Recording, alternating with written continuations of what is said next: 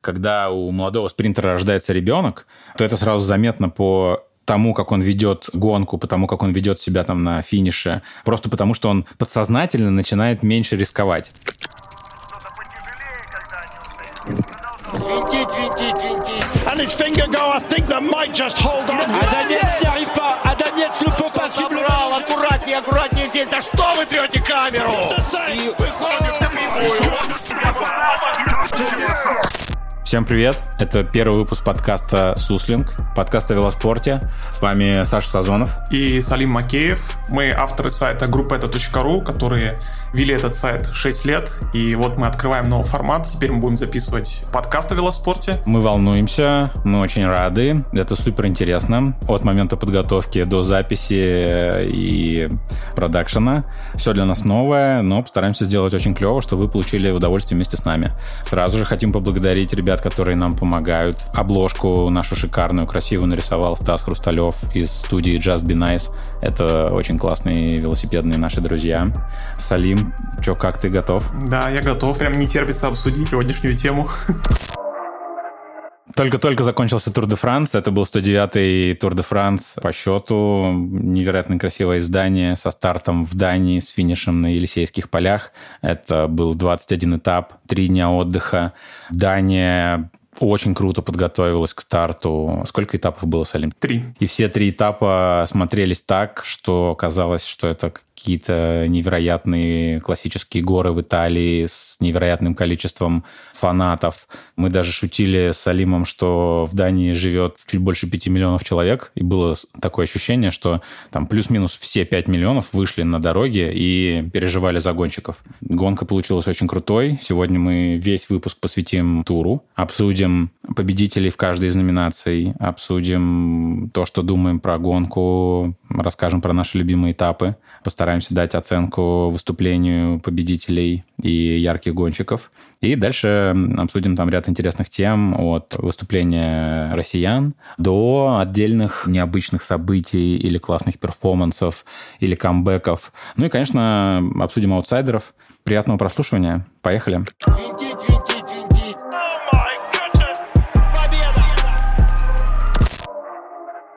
Этот Тур де Франс стал рекордным по средней скорости. Средняя скорость составила 42 с небольшим километров в час. И это самый быстрый Тур де Франс и третий в истории по скорости Гран-тур, если мы будем учитывать еще и Джира, итальянскую Джира и испанскую Vuelta, это третий по скорости Гран-тур за всю историю велоспорта. Наверное, давайте скажем сначала, кто выиграл основные номинации. У нас в общем зачете победил, собственно говоря, датский гонщик Йонас Винегор, второе место занял словенец Тадей Погачер и третье место у валийца Герента Томаса. Ваут Ван Арт, бельгиец, выиграл зеленую майку, Э, Йонас Вингегор все тот же победил в горном зачете. Все тот же Тадей Погачев, который стал вторым в общем зачете, выиграл молодежный зачет. И Ваут Ван Арт стал самым агрессивным гонщиком Тур де Франс. Ну, еще, наверное, нужно добавить, что Инеос Гренадьерс тоже выиграла один зачет. Она выиграла командный зачет на этом Тур де Франсе. У нас наверняка будут и опытные фанаты велоспорта, и те, кто только втягиваются. Коротко расскажу, что значат лидерские майки. Победа в общем зачете – это минимальное время прохождения всех этапов, то есть сумма времени прохождения всех этапов.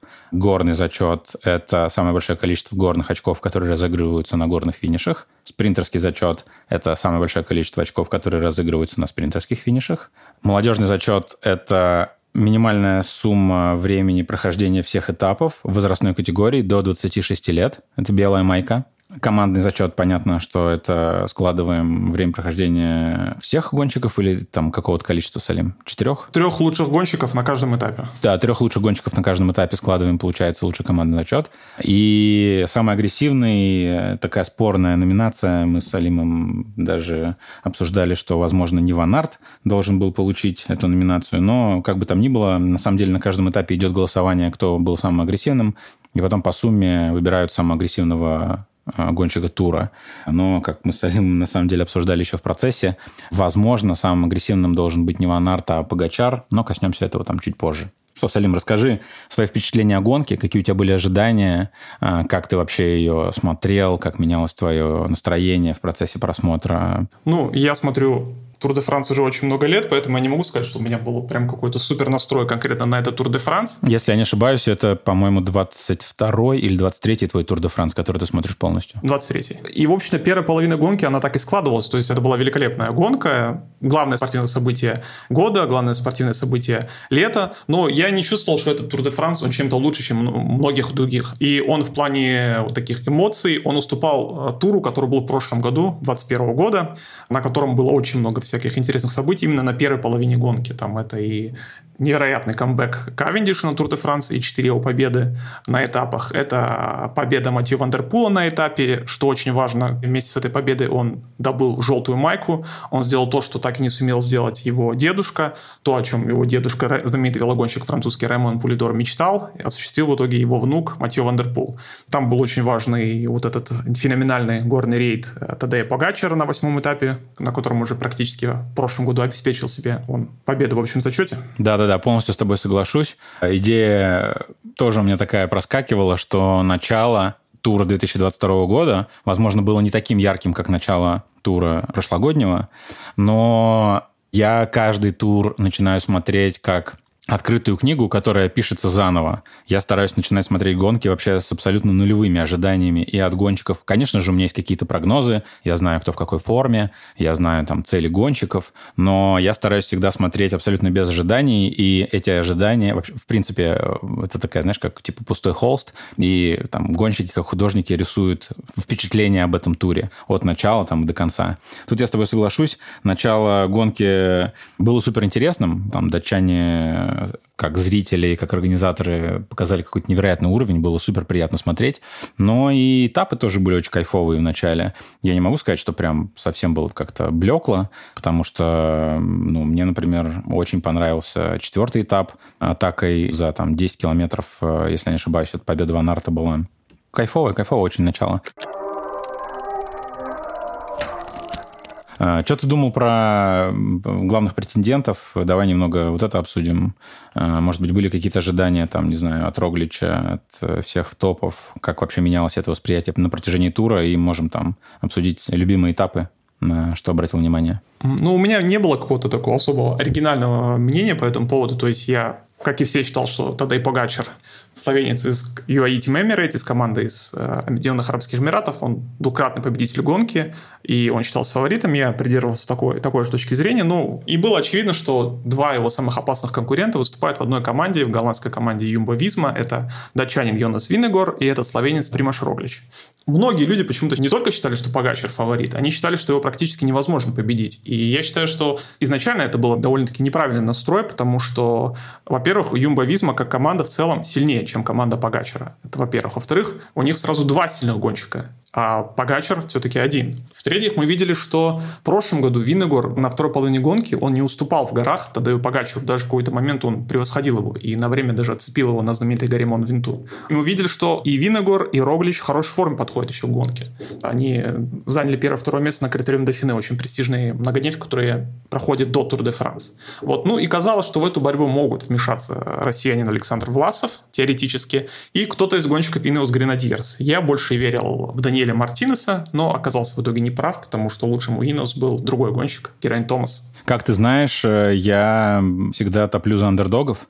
Да, окей, я очень люблю Пугачара. Мало того, что он шикарный велогонщик, ведет открытую борьбу, очень агрессивный по-спортивному, супер добрый и обаятельный э, парень, который со всеми поддерживает классные отношения, записывает рэпчик там и так далее. Я всегда верю в то, что интересные мне персонали, не как там спортсмены, а мне, например, интересен Барде. Он пишет классные колонки в журнал велосипедный, вообще э, прикольный чувак, по-моему. Вот мне казалось, что там Барде подходит в неплохой форме, и мне хотелось бы посмотреть, там, как он выступит. Мне было супер интересно, как там выступит э, Году, Кентана и Томас. Да, у меня есть несколько там ребят, за которыми я слежу персонально, такие как, например, Сэп Кус, но, конечно, речь о общем зачете или там победе на этапах не шло. Конечно, мне было супер интересно посмотреть, как выступят все мои там э, любимчики, давай их так назовем. По-своему, всегда очень кайфую от спринтерских разборок, поэтому ждал, хотел посмотреть, кто там сейчас на ноге, кто что может показать, у кого какие поезда. Поэтому я всегда так, знаешь, в приятном восхищении в начале тура нахожусь, потому что очень много переменных, очень много эмоций, очень много информации. Именно вот это ощущение ожидания такое создает какую-то магию вокруг Тур де Франс. Давай, наверное, пройдемся по каждому из топов. Я предлагаю взять там, не знаю, Винегора, Погачара, Томаса, там топ-3 общего зачета, и дальше уже обсудить Ванарта и наших ребят. Я изначально ожидал от Винегора очень хорошее выступление на горных этапах, и ожидал, что он даст серьезный бой Погачару, и надо сказать, что он даже превзошел мои ожидания, потому что он был очень силен на классических горных этапах, на этапах с длинными подъемами, он на самом деле показал очень хорошую мощность, э, показатель мощности на многих решающих подъемах. По сути дела, если говорить о его показателях, э, он на самом деле сильнейший чистый горный гонщик, можно сказать, последних ну, лет 20. Если я не ошибаюсь, Погачар после одного из этапов сказал, что, ребята, я сегодня показывал лучшие цифры в карьере, и, как вы видите, Йонас был сильнее. Это такое признание от главного конкурента, дорогого стоит. Я очень удивился, на самом деле, этому интервью. Это очень круто, потому что довольно многие гонщики там, из прошлых поколений не то, что там открыто не говорили, как они себя чувствуют там сильнее, слабее своих соперников, но еще и скрывали какие-то сравнительные там показатели, типа, когда там, например, ты в чистую проиграл на горном этапе и говоришь, ребята, у меня сегодня были лучшие цифры в карьере, это очень круто, и меня, конечно, очень удивило. Йонас безумно силен. Э, у них разница в весе, по-моему, 5 килограмм. Йонас в районе 60 весит, э, Пога 65. Кажется, что не очень много, но после серьезного просева со стороны команды, как мы видим, это, конечно, дает о себе знать. Ну да, он был лучшим горным гонщиком, но, конечно, ему во многом помогла им победить. Еще тактика, в общем-то, сомнительная тактика, скажем так, команды UAE Team Emirates, команды Погачара и удачная тактика команды Юмбо Визма на ключевом, наверное, 11 этапе, на котором очень много решил решился в зачете, потому что на этом 11 этапе Винегор выиграл у Погачера почти 3 минуты, команда UAE Team Emirates. Но это нужно смотреть, конечно, запись этапа. Я думаю, что так, если люди не смотрели, им тяжело будет это объяснить, что происходило. Но, в общем, команда UAE Team Emirates, она ошиблась на спуске, на одном из подъемов на спуске с Кольду Телеграф, и получилось, что Погачер, лидер команды, остался вдвоем против Йонаса Винегора и Примаша Роглича. У Роглича к этому моменту были уже кое-какие проблемы, потому что у него было вывихнуто плечо, он проигрывал почти 3 минуты в общем зачете на тот момент, но он по-прежнему оставался опасен, и этот человек, Примаш Роглич, который три раза подряд выиграл испанскую Уэль, то это человек, который почти выиграл в 2020 году Тур де Франс, и Погачер был вынужден отвечать на атаки и на подъеме Гольду Галибье был вынужден отвечать и на атаки Винегора, и на атаки Роглича. Они его атаковали по очереди. И в итоге это привело к тому, что на финишном подъеме того этапа, на подъеме Кольду Гранон, Погачер оказался в кризисе и проиграл Йонасу Винегору почти 3 минуты. И это был, конечно же, ключевой этап в плане борьбы. 2.40, по-моему, да? Ну, где-то так, да. 2.40 или 2.50. И, в общем после этого уже тяжело было что-то поменять в свою, в свою пользу Погачеру, потому что он слишком много проиграл и слишком сильно выглядел Винегор в дальнейшем. Да, мне очень понравилось, как консервативно он ехал, потому что, естественно, он решал командные задачи и выполнял установки там, тренерского штаба, но давай плавно переходить к Погачару. Насколько агрессивно и открыто вел борьбу Погачар, настолько же Йонас и отвечал ему. То есть он ни разу не подвис, он ни разу не затупил. Ответы всегда были очень четкими, своевременными, без нервов. Всегда уезжал вовремя вместе с Пога. Ну и, как мы видим, там несколько раз его кидал. Пога вообще вызывает огромное уважение тем, как э, он ведет гонку, потому что, честно тебе могу сказать, я смотрел не 23 Тур де Франции, как ты, я смотрел в два раза меньше. За это время, наверное, это самый безбашенный по спортивному агрессивный я даже не знаю, как это сказать, знаешь, такой по-хорошему какой-то, ну, можно даже сказать, немного инфантильный, за что он, в принципе, и поплатился. То есть, когда его начали разматывать ребята из Юмбы, он там всех закрывал, сам вез Йонаса, сам очень кайфовал в процессе, ему очень нравится ездить на велике, это очевидно. Он кричал в камеру, эмоционировал, это было супер круто заметно, но потом он капнул, и он с таким же абсолютно хладнокровием встретил э, эту ситуацию, то есть он ее сразу принял, он подошел после этапа к Йонасу, обнял его, сказал, чувак, офигенный этап, поздравляю тебя, это было круто. На пресс-конференции сказал, сегодня просто организм мне не дал ехать быстрее. Да, окей, двигаемся дальше. Это только половина Тур де Франса, я буду пробовать. И всю оставшуюся половину он реально пробовал. То есть нельзя сказать, что он там пассивно вел гонку. Пога вызывает огромное уважение, вне зависимости от того, что да, окей, Йонас настолько силен, что он просто не оставил ему шансов вообще никаких. По факту там Пога, ну, по-моему, он вообще ничего не отыграл, да, там что-то было на бонификациях. В чистой борьбе там вообще не получилось. Что про Томаса думаешь? Все как бы смеются. Да, да, кстати, по-моему, он самый возрастной призер, правильно? Да, почти за 39 лет. То есть он за последние 39 лет получился самым возрастным участником, бронзовым призером или вообще, в принципе, человеком на подиуме? Самым возрастным призером вот за эти годы все. Круто. Ну, я как раз-таки, если я что-то подобное ожидал от Виннегора, ну, может быть, не совсем на таком уровне, но что-то близкое к этому, то Томас, конечно, меня сильно удивил. Я ожидал, что лидерами Ineos на этой гонке будут более молодые гонщики, в первую очередь все-таки Даниэль Мартинес, потому что Томас первую половину сезона провел довольно-таки неудачно, он на многих гонках вообще не лидировал, а помогал своим партнерам по команде, Ineos Grenadiers. На одной многодневке, которую он лидировал на туре Романдии, у него ничего не получилось. Потом он уже ближе к Тур де Франс улучшился, выиграл тур Швейцарии, но мне казалось, что это там многие гонщики, участники сошли из-за положительных тестов на ковид, и, скорее всего, мне казалось, что пик формы у Томаса будет именно в июне, как в прошлом году у Ричи Порта, который в прошлом июне выиграл Трем де Фине, потом у него ничего не получилось на Тур де Франс особо интересно. Я думал, что тут то же самое будет. Я думал, что вот, вот Мартинес это тот человек, который в этом году должен возглавить команду на Тур де Франс и побороться за тройку. То есть в итоге ты думал, что Томас станет лейтенантом Мартинеса, правильно? Я думал, да, по ходу событий, что Томас переключится на роль помощника. Я был приятно удивлен, когда понял, что он едет стабильно. Более того, там было пару моментов, когда там были какие-то подобия атак, когда ребята просто чуть замедлялись, и Томас уезжал. Отрадно, на самом деле, видеть Томаса в такой хорошей форме. Ну, он реально хорошо готов. Как шутили ребята в нашем комьюнити, что Томас образца 2022 года Томасу прошлых лет привез на этом битуре там пару-тройку минут что, возможно, справедливо. Ну, сам Томас говорил, что вот он в 2018 году побеждал на Тур де Франс в общем зачете. Он говорил, что форма у него плюс-минус такая, как 4 года назад. Просто 4 года назад этого было достаточно для того, чтобы он уверенно победил, а в этом году он третий с отставанием 8 минут. Но, тем не менее, это, ну, как минимум, одна из двух, скажем так, лучших форм в его карьере и совершенно заслуженное третье место, потому что он это третье место выиграл с большим отрывом от других гонщиков. Круто, круто. Давай плавно перемещаться в сторону абсолютно уникального товарища. Я говорю про Ваута Ван Арта.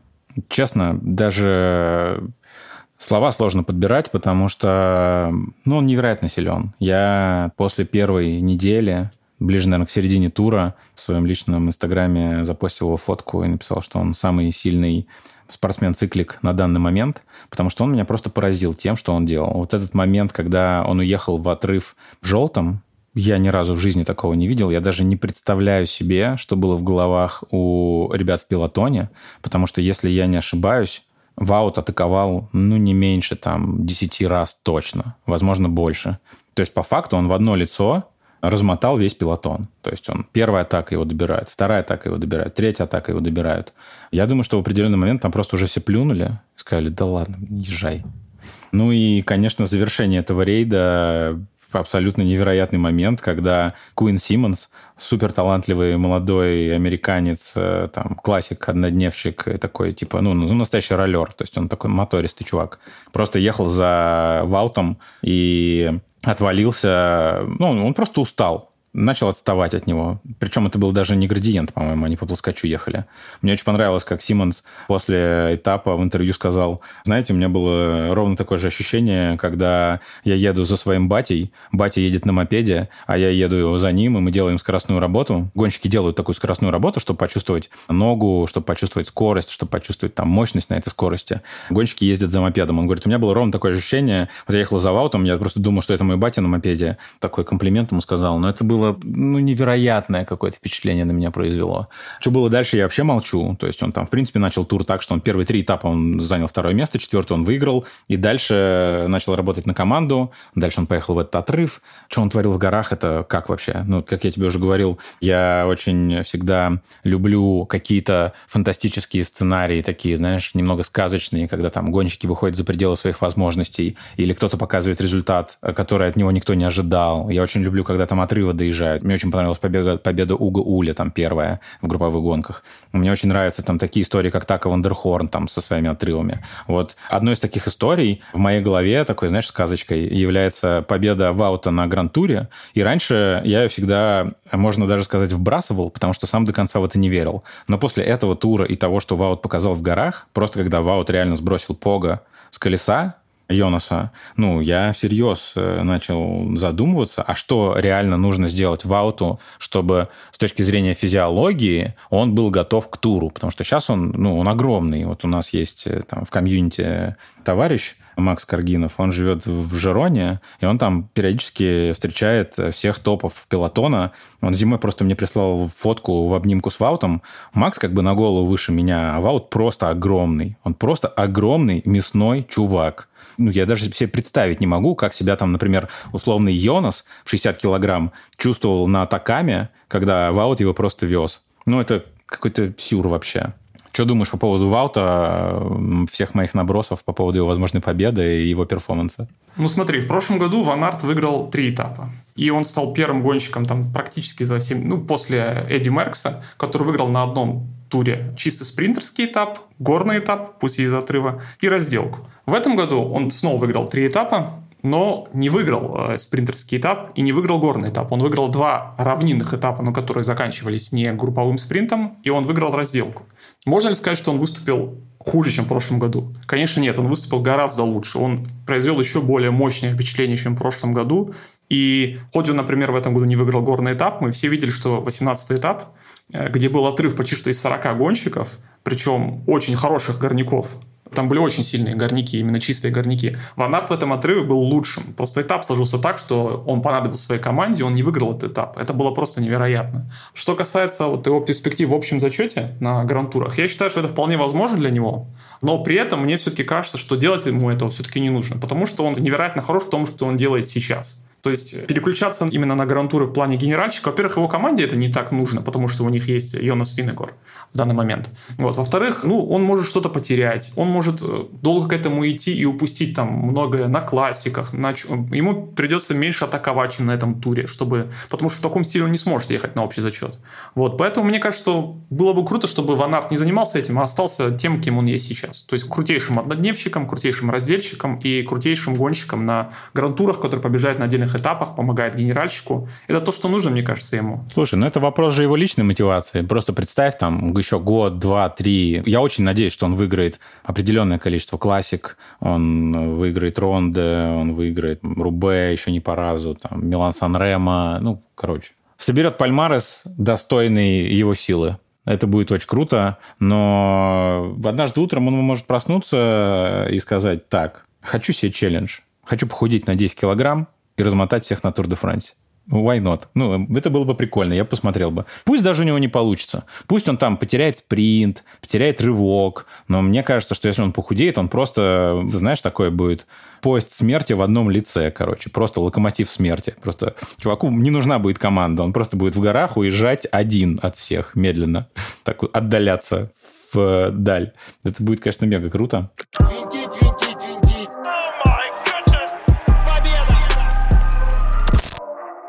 Давай, наверное, обсудим наших ребят. И начнем с Саши Власова. Ну да, это единственный российский гонщик, который выступал на Тур де Франс. Собственно говоря, это сейчас на данный момент единственный российский гонщик в мировом туре.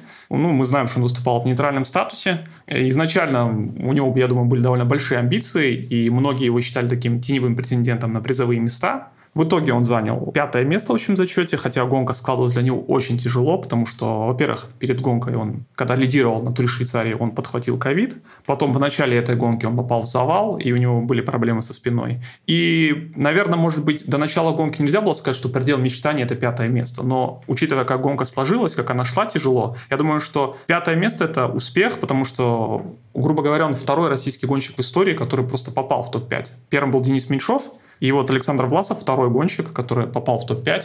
Он очень хорошо, кстати, провел, мне кажется, третью неделю, потому что он грамотно немного продвинулся за счет участия в одном отрыве, потом сумел хорошо потерпеть на 17-18 этапе. Еще двоих гонщиков он прошел в последней разделке и оказался на пятом месте. Я думаю, что это максимум, который мог получиться, учитывая, как шла гонка. Саша Власов, я супер тепло к нему отношусь. Мне до сих пор безумно стыдно за одно из интервью, которое мы с ним делали, созванивались записывали. Я потом в итоге заболел, потом вернулся, началась какая-то другая гонка. Я одно из его интервьюшек так и не опубликовал. Саша, прости, простите все читатели группы «Это». У меня есть неопубликованное интервью с Сашей.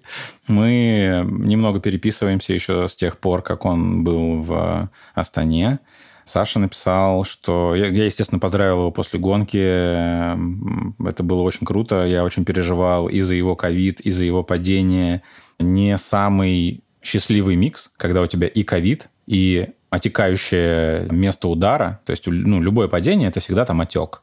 Как там организм воспримет отек, как сустав воспримет отек. Вот, это все было очень тревожно, но, как ты уже сказал, было супер приятно видеть, как Саша проехал вот эти сложные моменты и начал потихоньку-потихоньку возвращаться, у него стала появляться форма, и как будто бы травма уже забылась. И я, конечно же, кайфанул от разделки, потому что это был классный перформанс. Окей, один из его соперников ему сам помог и отвалился. Правильно? Там, по-моему, Менькис. Да, Менькис очень, очень много проиграл. Четыре с половиной минуты проиграл, по-моему, сам. Саша проехал в свои ноги с клевой формой, но на это было приятно смотреть. Желаем вообще удачи Саше. Мы с ним как раз недавно переписывались. Саш поедет Пантани, Сабатини в сентябре, потом Эмилию до Ломбардии. Вот, поэтому будет классный блок гонок в Италии. Поболеем. Саш, привет, будем ждать тебя в подкасте. Давай перейдем к Алексею Луценко, лидеру команды Астана Казахстан Тим. Ну, тут тоже ситуация во многом схожая с Власовым, в том плане, что, во-первых, у него весной у Луценко была очень серьезная травма, из-за которой он много времени пропустил. И тур начался для него тяжело, неудачно, он там поймал довольно большое отставание. Вот. Но на третьей неделе он сумел перестроиться, он участвовал в двух отрывах, кстати, 17 этап, если бы не догнали бы отрыв, Луценко там, скорее всего, победил бы на этом этапе. Он там был явно сильнее других гонщиков, которые уехали в отрыв. Так, это он, он заехал пятым, по-моему, да? Это до периода? Да. Как правильно это произносится? Я вообще в французском zero. Перегуд, по-моему. Перегуд. Ну, то есть, если этот этап он выиграл бы, если бы э, UAE Team Emirates вдруг не взорвала бы ситуацию в пилотоне, то этот этап остался, остался бы за Луценко. Но в итоге он закончил гонку в десятке, на девятом месте в общем зачете.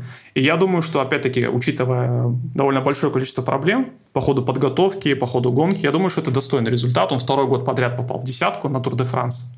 Я думаю, это очень прилично, учитывая, что, откровенно говоря, у Астаны сезон не складывается, и вот это место в десятке, это уже, я думаю, что достойный результат для команды. Было тревожно, да, смотреть на Астану, потому что мы видели Астану в сильно более лучшей форме. Кстати, по поводу Леши и Саши, если не ошибаюсь, Леша все три ключевых этапа, условный Гранон, Перегют и Атакам, заехал выше Саши внезапно. Но, по-моему, если говорить о динамике каждого из этапов, Леша был в отрыве, правильно, а Саша в основной группе. Но Леша не везде был в отрыве. Да, но Саша просто очень удачно съездил в отрыв, по-моему, на 16 этапе. И там он выиграл у пилотона, там, ну, у соперников по общему зачету примерно 5 минут, даже, может быть, чуть больше. А Луценко, когда уезжал в отрыв, его догоняли просто. Это как раз один из моих любимых этапов, где победил Уго Уль. Э, немножко добавлю свои мысли и уже закончим с общим зачетом. Ну, очевидно, что вообще в целом Погачеру совершенно не должно быть стыдно за эту гонку, потому что он показал феноменальный, я считаю, уровень. Просто за этот год Виногор сильно усилился в целом.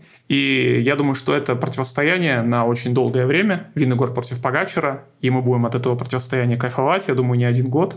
И я думаю, что Погачер мог вполне в дальнейшем установить рекорд, выиграть Тур де Франс более пяти раз. но теперь у нас есть Йонас Винегор, который может помешать ему это сделать. И мы говорили о самом агрессивном. Я считаю, что самого агрессивного должны были дать Погачеру, потому что в этом году были очень крутые горные этапы, 11-18 в первую очередь. И они были крутые в первую очередь за счет Погачера. Он устроил в первую очередь, я считаю, шоу, и именно ему мы получили э, самые крутые горные этапы на Тур де Франс за очень большой промежуток времени, за очень много лет. Винтить,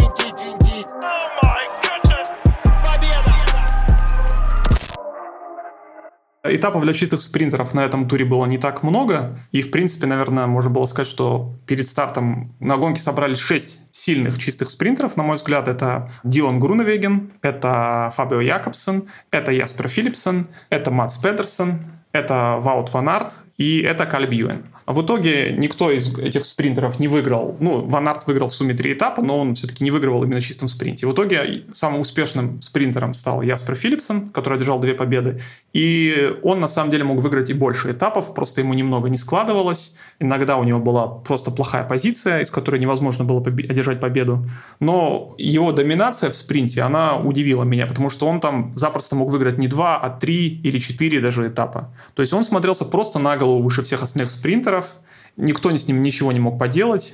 И это особенно на контрасте смотрится с тем, что в прошлом году Филипсон тоже участвовал в Тур де Франс. Э, Шесть раз он был в тройке, но ни разу не победил в прошлом году. И после финиша в прошлом году на Елисейских полях он не скрывал своих эмоций, он откровенно плакал, просто его утешала вся команда. В этом году он практически триумфатор. Очевидно, что бороться с Ванартом в спринтерском зачете за зеленую майку невозможно, потому что Ванарт самый универсальный гонщик в мире. Вот, но Филипсон показал свою силу в чистом спринте, и на данный момент можно сказать, что это просто лучший чистый спринтер мира после того, что он сделал на Тур де Франс. Слушай, да, очень круто. Скажу тебе честно, каждый видит там, в каждой из дисциплин и в каждом из типа этапов свою красоту. Для меня спринт – это я не очень люблю, знаешь, этапы, когда там супер широкая дорога, вот они выходят все в десятером. Там, конечно же, есть свой прикол, когда вот все просто зарубаются по силе. Вот кто тупо сильнее. Вот они все приехали, они там в ширину разъехались, и шесть человек просто каждый по своей дорожечке спринтует. Мне очень нравится следить за спринтерскими поездами. Мне очень нравится смотреть за теми людьми, которые знают и умеют, как сесть на колесо, как вовремя пересесть, как начать атаковать, как не попасть в коробочку, как не притереться к борту. Мне безумно интересно смотреть именно этот момент. То есть, когда я смотрю сам спринт, я, естественно, просто ору на телевизор э, и эмоционирую от того, как это круто, а потом уже в замедленной съемке какой-нибудь там, не знаю, вид с вертолета, очень интересно разбирать, как кто себя вел, потому что время на принятие решения минимальное, и я очень люблю спринт, потому что там очень много решают рефлексы. Даже если помнишь, э, было такое поверье, что когда у молодого спринтера рождается ребенок, то это сразу заметно по тому, как он ведет гонку, потому как он ведет себя там на финише, просто потому что он подсознательно начинает меньше рисковать. Я не знаю, там байка это или нет, но такая информация как бы проскакивает в эфире периодически. Ну, вполне может быть, что так, да. Да, спринты были крутейшие. Единственное, что могу сказать, я безумно расстроился, что Ваут не полез в спринт на Елисейских полях, потому что я верю и верил в то, что он мог его выиграть. Да, окей, они там сфоткались в обнимку, попили шампанского. Ну, come on, man, если бы ты забрал спринт на Елисейских полях, это был бы абсолютный разрыв вообще. Как так? Типа, зачем вам эта фотка? Да, это классная фотка, когда вы едете, там, обнимаетесь и пьете шампанское, но, блин, не стоило так делать. Надо было спринтовать и бороться за победу. Может, он, конечно, уже пьяненький был. Представляешь, да, утро перед этапом на Елисейских полях, а, все такие, вау, там, я буду спринтовать, там, едет, потом начинает пить шампанское, там, вау, три бокальчика пропустил уже просто микрофон. Ребят, сегодня, короче, не спринтуем, сейчас пофоткаемся и все по домам. Надо, короче, верить в какую-то сказку. Ну, было классно, мне очень понравились спринты. Не могу сказать, что на каких-то из этапах была прям образцово-показательная работа поездов. В этом году как-то не было такого, знаете, там все поезда подрассыпались. Кто из-за ковида, кто из-за травм, кто из-за завалов. То есть не было такого, что прям выезжал кто-то и там, знаешь, как на электричке проезжал там последние километры и доминировал просто за счет силы спринта. Но было классно. Что ты думаешь по поводу открытия и приятных сюрпризов в гонке? На кого обратил внимание? Давай обсудим этот момент. Ну, меня, как, наверное, открытием гонки, ну, для, я думаю, для широкой публики можно считать гонщика, который мне давно нравился, это Фред Райт. э, британский гонщик, который, по-моему, в четырех отрывах поездил. Он преимущественно гонщик под э, равнинный рельеф и под небольшие подъемы. Он был в четырех отрывах. Он был близок к победе на одном из этапов. Он занял второе место. И даже в разделке в конце он топ-10 зацепил. И был единственный гонщик команды Бахрейн Викториус, который на этом туре был в отличной форме. И вот его выступление вот реально меня впечатлило, наверное, из таких молодых ребят. Фред безумно крутой. Могу рассказать очень смешную и очень классную короткую историю про него. Мы смотрели Ронда с широко известным в узких кругах нашим другом англичанином Стивеном Уитакером. И он парень, который гоняет любительские гонки на треке в Москве.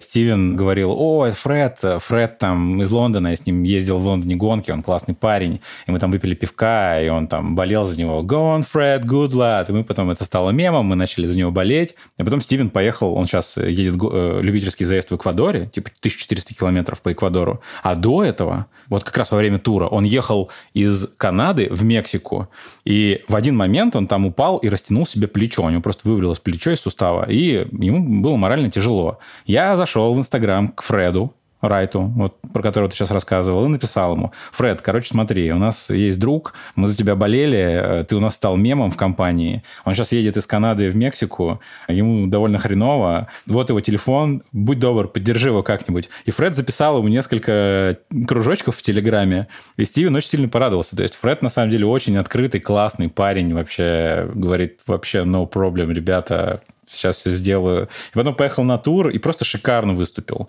Каждый его отрыв я переживал за него. Безумно сильный чувак. Мне было очень жалко, что он не забрал этап, потому что он достоин. Но каждый его проигрыш на самом деле был супер интересным. Конечно, меня поразил этап, который забрал Лапорт. Просто когда там в торчок Фред едет, там, не знаю, 58-60 километров в час, и из-под него спринтует Лапорт, это было супер красиво.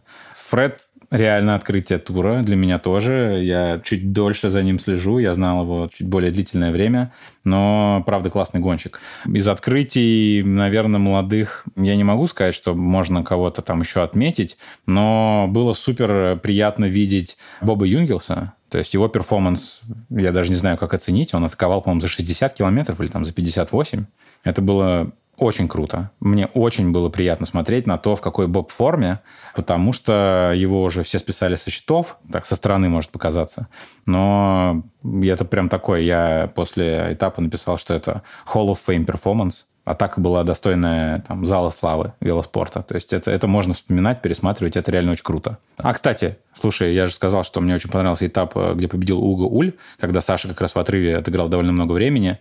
Вот такие победы мне тоже очень нравятся. Очень классный отрыв, э, очень классная победа, то, что он дотерпел, то, что он поработал и забрал э, победу. Это первая его победа в групповых гонках. И вообще гонщик суперсильный, всегда делал классную работу на капитане капитанов, вызывает уважение. Если не ошибаюсь, 10 лет назад его брата сбил там пьяный водитель, и брат погиб, и он эту победу посвятил брату. Да, Уго Уль. Невероятно красивая победа. Вот, наверное, там Фред, Боб и Уго Уль, там самые такие яркие моменты, если не говорить о там ключевом противостоянии генеральщиков. Но мне запомнился гонщик, о котором мы уже немного говорили сегодня, Куин Симмонс. Он тоже очень молодой парень, ему всего 21 год. Он, по-моему, был в наибольшем количестве отрывов вообще за весь Тур де Франс. Он тоже не выиграл ни одного этапа, но он тут тоже определенно запомнился. Что касается Юнгелса, я считаю, что это вообще камбэк года. Может быть, не такого масштаба, как в прошлом году Кавендиш, но учитывая, что Юнгелс три года практически не мог ничего, а до этого он все-таки был гонщиком, который был в топ-6 на Джира, который выигрывал Ронде Ван Бландерен. У него были большие проблемы, у него, было, у него была проблема с подвздошной артерией. В прошлом году он оперировался и казалось, что уже не выйдет на свой лучший уровень, несмотря на то, что он не такой возрастной гонщик, как Авендиш. Но произошло, можно сказать, чудо, и он на туре Швейцарии сначала хорошо выступил, потом на Тур де Франс выиграл этап, и это здорово, это просто замечательно. Приятно видеть, что гонщики решают свою проблему и возвращаются на свой пиковый уровень. Можем на контрасте после ребят, которые нас поразили, обсудить э, тех, э, кого мы считаем самыми там, провальными выступлениями. Я думаю, что тут спорить никто не будет. Безумно жаль очень талантливого парня, за которого я очень всегда переживаю, потому что мне вообще нравится все, что он делает. Мне нравится его история, мне нравится, как он выступал в кроссе, мне нравится его семья, мне нравится Пальмарес его папы, мне нравится Пальмарес его деда. Речь про Матье Вандерпула. Безумно крутой, талантливый чувак, который тоже ведет открытую борьбу всегда, который поражал нас и будет поражать еще не раз. На этом туре на него без слез было очень сложно смотреть. Как я тебе не раз уже говорил в нашем личном чате, что у меня есть подозрение, что у него какой-нибудь мононуклеоз найдут, как это бывает у очень сильных велосипедистов. Но он же сошел в итоге не из-за ковида, правильно? Он просто сошел по здоровью. Да, он, откровенно говоря, страдал, и ему было тяжело просто продолжать гонку. Он напоследок уехал в отрыв, какое-то время покатался в отрыве вместе с Ван Артом, кстати. И на этом же этапе он быстро очень, когда начались подъемы, отстал от всех, от отрыва отстал даже от пелотона, и на этом же этапе покинул гонку. Ну да, я могу сказать, что я за Вандерпулом слежу очень много лет. В таком состоянии Вандерпул я не видел никогда. Многие связывают то, что с ним произошло с тем, что он выступал на Джиро и проехал Джиро полностью, и у него не было такого опыта езды двух гранд-туров подряд, и он вообще, в принципе, до этого никогда гранд-туры не заканчивал, потому что мы помним, что в прошлом году с Тур де Франс он сошел. Но у меня есть подозрения тоже такие же, как у тебя, что это скорее какие-то проблемы со здоровьем. Хотя вот недавно Матье дал интервью, он сказал, что они думают, что он пересидел между Джиро и Туром на высокогорном сборе в Италии. У них есть такое мнение. Ну, посмотрим. Будем надеяться, что в ближайшее время он напомнит о себе, представит в лучшем своем виде и что мы не потеряем этого гонщика. Хочется верить, что он останется топовым гонщиком, звездным гонщиком, который дает нам очень много эмоций. Что думаешь про Сагана? Давай небольшую предысторию про Сагана. Короче, Саган у нас в группе это является мемом, потому что на протяжении очень долгих лет, неважно, какой был опрос у нас в чате или там в канале, если там присутствовал Саган, Саган всегда побеждал. Любой этап, кто выиграет Саган, кто выиграет Tour de France Саган, люди безумно любят Сагана, любили знают его. Что думаешь про выступление Сагана на этом туре? К сожалению, за последние годы Саган вот стал таким обычным, скажем так, спринтером, на мой взгляд, при всем уважении второго эшелона, и он в этом плане выступил, наверное, так на этом туре, как и должен был, наверное. Он, по-моему, либо 4, либо 5 раз он попал в топ-6, но реальных шансов выиграть спринтерские этапы у него не было, не хватало скорости, хотя по позиции, как всегда, Саган смотрелся неплохо, боролся, как раньше, как несколько лет назад. Он не может выезжать в отрывы, как это делает Ван Арт, не может там собирать спринтерские очки, он стал просто спринтером. Возможно, Саган еще сумеет усилиться и вернется ближе к тому, что он показывал несколько лет назад, но сейчас это просто спринтер, хороший спринтер второго эшелона, и он так и выступил на этом туре. То есть довольно блекло, ну, на спринтерских этапах смотрелся неплохо, и в шестерки попадал, но шансов на победу у него не было. Очень буду рад, если заберет что-то большое. Да, позиционно реально смотрелся круто. По скорости нет, он два раза четвертым был. Смотрю сейчас как раз финиш, э, протокол финиша в Каркасоне. Он объехал Ван Попеля, Груневегена, Синишаля, Паскуалона. Фред Райт десятки. Приятно. Крестов 13 Такой себе, да. Крестов, кстати, вообще поразил меня своим э, третьим местом на полях. Это что вообще было? Еще недовольный такой был после финиша. Типа, там что-то не все получилось. Чувак, ты на подиуме в полях. Какой? Ну, Крестов это такой спринтер, у которого нет особой скорости, но при этом он, удивительным образом он хорошо выступает именно на полях. А, окей. Он даже выигрывал несколько лет назад на этапных елисейских полях. Да.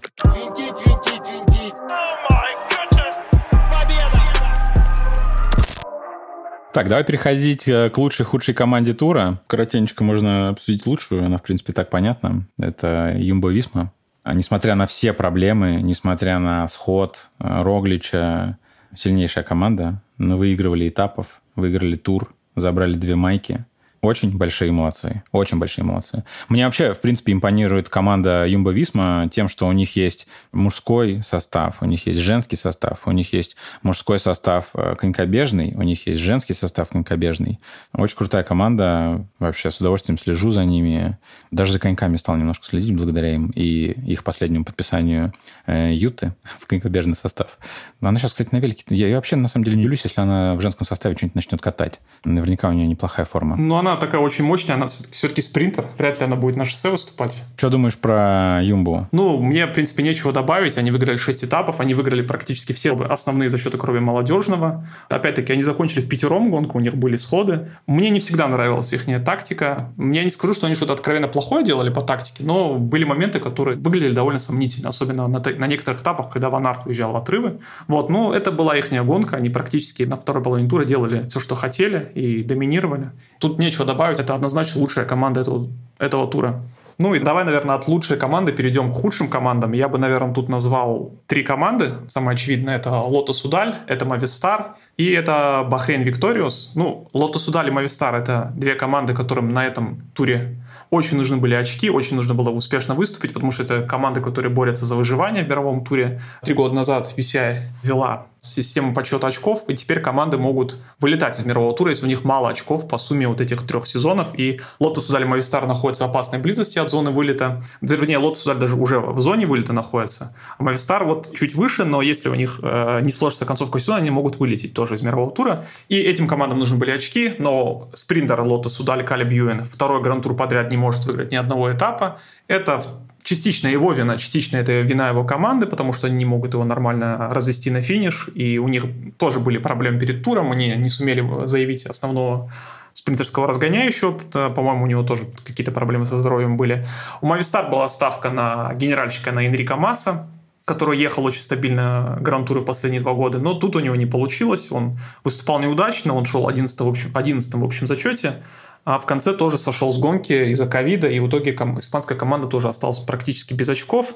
Что касается Бахрейн Викториус, им эти очки не сильно нужны, они там на высоком месте идут общекомандам, но мы привыкли к тому в последнее время, что Бахрейн очень успешно выступает на гран-турах, а этот гран-тур у них совсем не получился. Основной их генеральщик Джек Хейк сошел из-за травмы. На пятом же этапе второй генеральщик Каруза, Дамиана Каруза, у него ничего не получилось. В отрывах они тоже смотрелись блекло, в том числе Матей Махорич, очень яркий гонщик. Только Фред Райт тащил команду. Ну, можно это связать с тем, что у них тоже были проблемы перед началом тура, у них были обыски, их там э, напрягали, скажем так. Полиция что-то у них искала, что-то запрещенные какие-то препараты, вроде ничего не нашли опять, но команда выступила просто провально. Ну, еще, наверное, отметить нужно проблему UAE Team Emirates, наверное, команда ТД Погачера. Ну, на самом деле, тут проблема немного в другом. Большинство гонщиков были в хорошей форме, просто их скосил ковид. И в итоге у Погачера... У него три гонщика осталось в конце, потому что там Майкос... Да-да-да, тут соглашусь как раз по поводу проблем Эмират. Я хотел как раз добавить, что к трем командам... Я не могу сказать, что они прям совсем какие-то лузеры, но готовность Бьяо, Макналти меня просто уничтожила, когда они там просто устроили безумный просев. Но по факту они как будто бы не вовремя использовали свою силу. Да, окей, эти этапы они отработали очень круто, но все остальное время Йонас, о, прошу прощения, Погачар часто оставался один. Жалко его было что-то как-то. Чувак достоин, чтобы у него была хорошая команда, чтобы они заботились о нем, чтобы они защищали его, чтобы они добирали отрывы. Тут, да, соглашусь. Давай про Фрума немножко поговорим. Я помню, ты смешно пошутил по поводу того, что Фрум атаковал, и Саган атаковал, и все в слезах должны быть. Да, это так. Я с большим уважением к нему отношусь. То, что он после травмы все-таки решил попробовать восстановиться, хотя было понятно, что там шансов не очень много. Спасибо тебе огромное за эту классную беседу и за наш первый выпуск. И тебе спасибо. Мне было супер приятно пообщаться с тобой. Надеюсь, нашим слушателям тоже очень понравится. Ребята, ставьте лайки, подписывайтесь на наш подкаст. Дальше будет интересней и еще прикольнее. И будем звать классных гостей. Пожалуйста, отправляйте это в свои велосипедные чаты или просто друзьям, которые увлекаются велоспортом. И обязательно вернитесь к нам со своей обратной связью, можно в личку написать, можно на почту написать.